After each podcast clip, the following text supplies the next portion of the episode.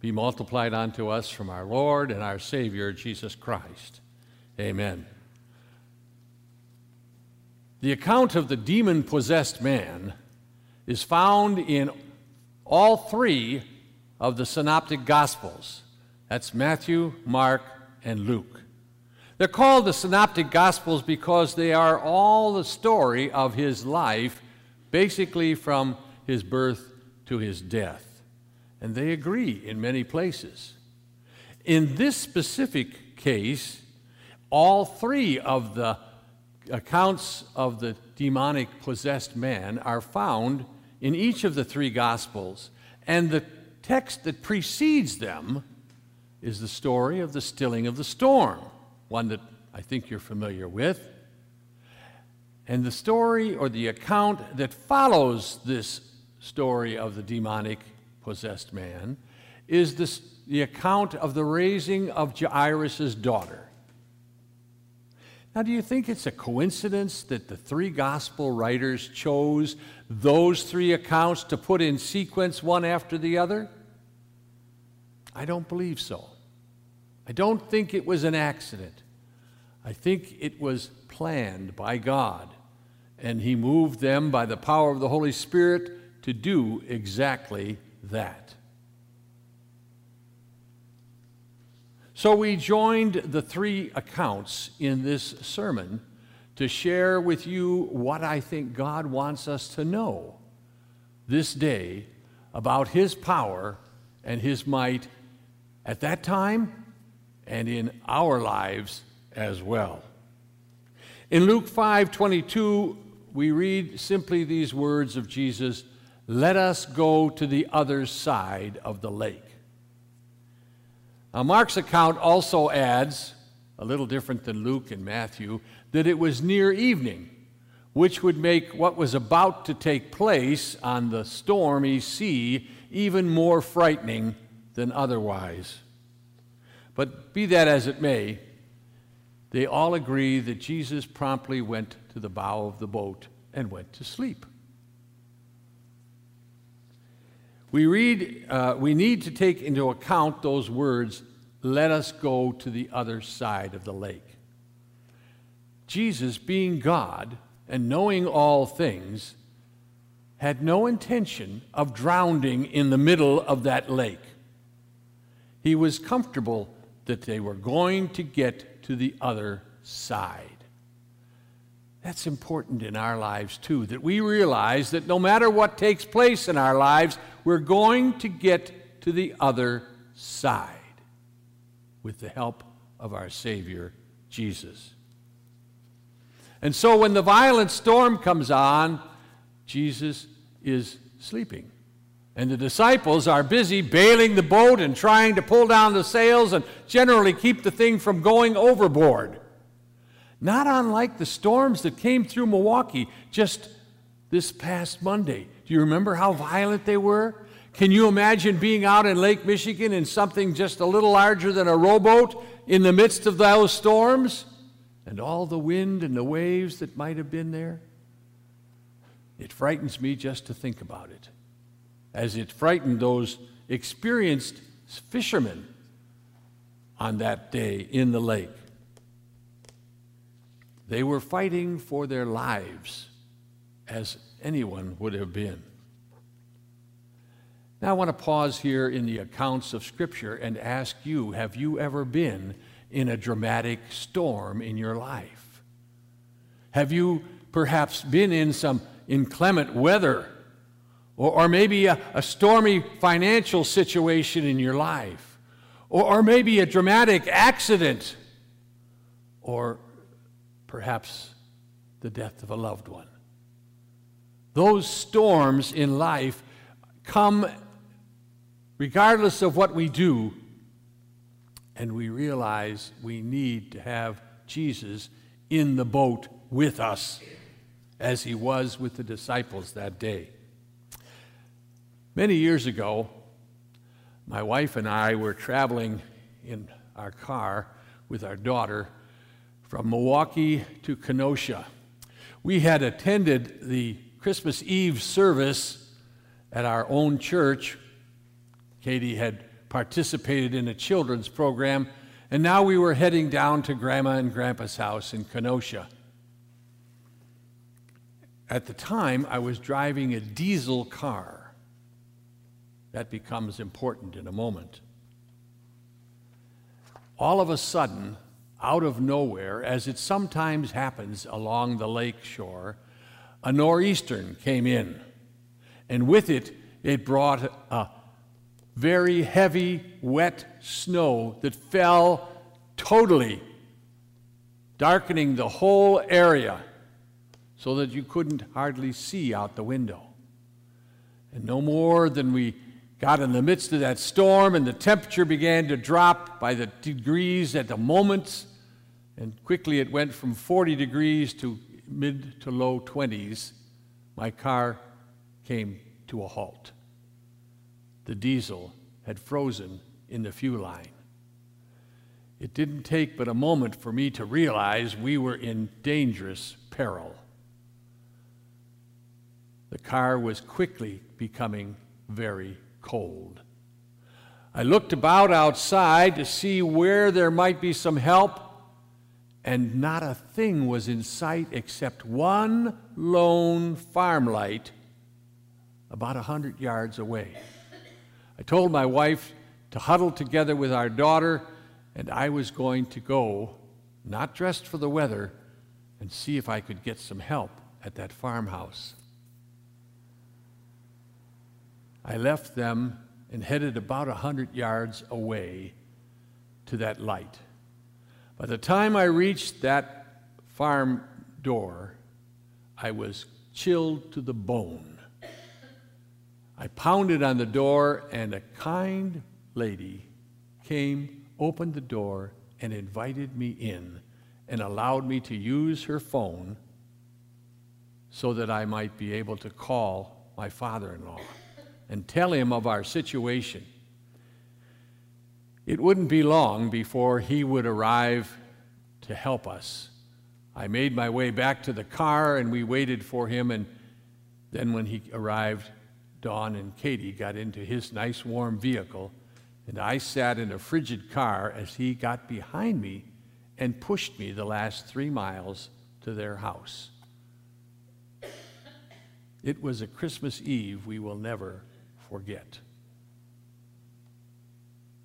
Jesus was in the boat with us. He had given us a rescue by that woman in the farmhouse. He had given us a rescue in the form of our father in law. He had taken us out of deep peril, just as Jesus had calmed the storm that day on the Sea of Galilee. Now Luke continues They sailed to the region of Gerasene, and there Jesus stepped ashore and was met by a demon possessed man. Are there demons in our world today? Absolutely, there are.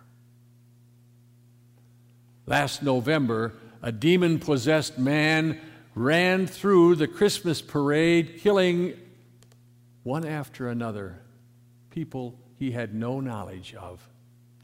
My son was standing next to the first woman he struck, and he got a good look at that man's eyes, and he said he had never looked into the eyes of a demon before, but he was sure he was looking into that one at that time. He had nightmares about it for weeks. Then there was the man at Uvalde, Texas, just a few days or weeks ago, walking into a schoolroom and killing dozens of children he had never met in his life.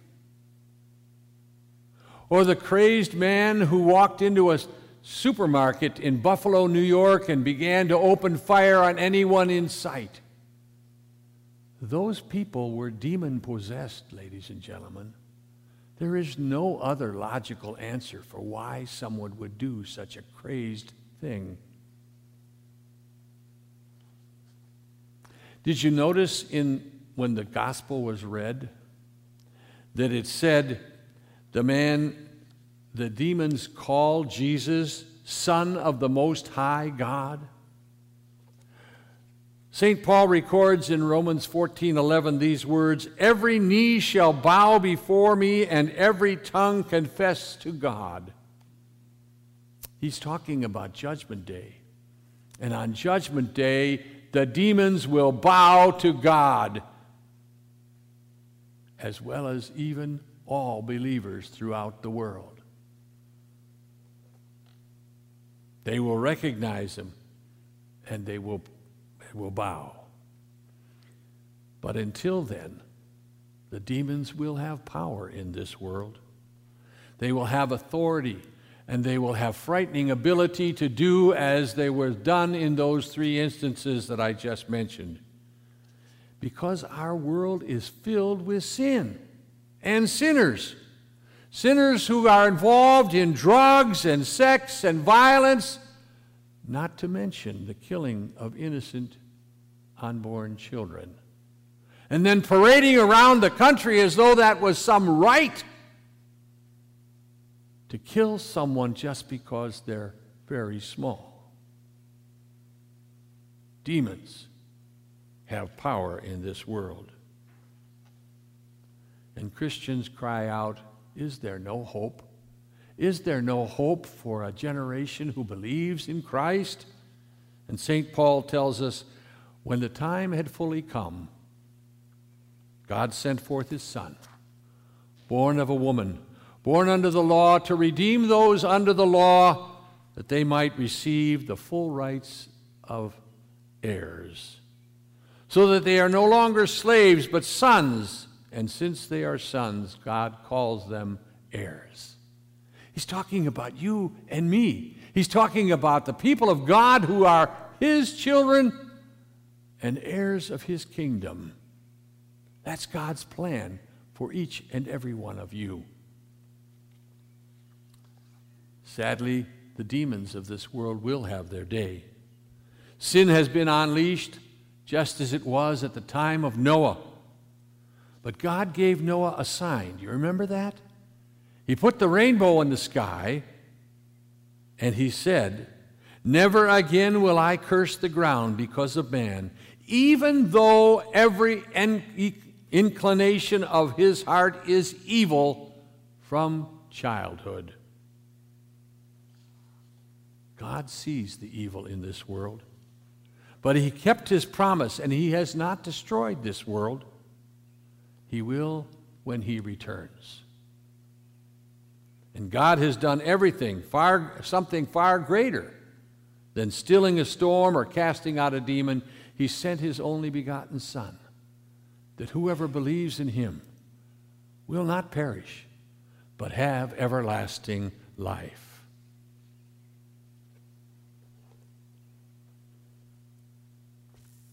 God sees the evil. He sees the need in nature. They, he sees the demons, and he sees even death. Yes, even death. The third account recorded in those three Gospels is a story that when Jesus goes back to the other side of the lake, he is met by a ruler from the synagogue by the name of Jairus, who falls on his knees before this Jesus and pleads for his 12 year old daughter who is about to die. And just as Jesus is about to go with him, someone comes and says, Don't bother the teacher anymore, your daughter's dead. You imagine the sorrow? But Jesus looks at him and says, Do not be faithless. Only believe. Your daughter is not dead, just sleeping. And when he said that, you know what the people did? They laughed at him. They laughed at him because they knew she was dead. And he tells Jairus, just believe, and she will be healed. Jesus has the power to control nature. Jesus has the power to cast out demons. And Jesus has the power of life and death. He has conquered them both. He rose from the dead, and because he rose, you too will rise. He has conquered them and made us heirs. Oh, there will be suffering in our life, yes. And each one of us will come to the end of this life if the Lord does not return first. Yes, that's true. But as he rose, so shall we rise. Listen to the words of Isaiah.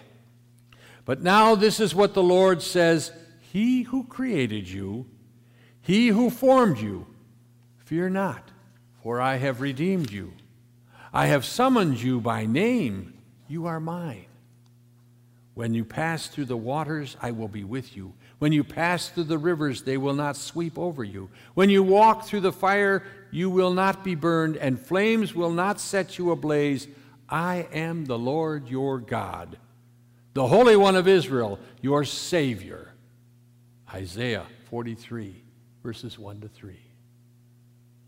Isaiah spoke those words 750 years before the Savior was born. He believed it through the eyes of faith, as you believe through the eyes of faith. God formed you, He redeemed you, and He calls you by name. Each one, He knows your name. God, the Almighty, knows you by name. And St. Paul declares my favorite passage in Scripture from Romans 8. In all these things we are more than conquerors through him who loved us. For I am convinced that neither death nor life, neither angels nor demons, neither the present nor the future, nor any powers, neither height nor depth, nor anything in all creation is able to separate you from the love of God in Christ Jesus. That's God's promise to you this day and every day. He sees you and knows you, calls you by name, and has conquered all who would separate you or try to separate you from his love. May God send you forth this day with that assurance and peace in your heart that only God can bring. Amen. And now may that peace of God, which surpasses all understanding, keep your hearts and minds in Christ Jesus unto life everlasting. We rise and join in confessing our faith in that God, Father, Son, and Holy Spirit, in the words of the Nicene Creed. I believe in one God, the Father Almighty, maker of heaven and earth and of all things visible and invisible, and in one Lord Jesus Christ, the only begotten Son of God, begotten of his Father before all worlds. God, I divide, very God of very God, begotten, not made, being of one substance with the Father, by whom all things were made, who for us men and for our salvation came down from heaven and was incarnate by the Holy Spirit of the Virgin Mary, and was made man, and was crucified also for us under Pontius Pilate. He suffered and was buried.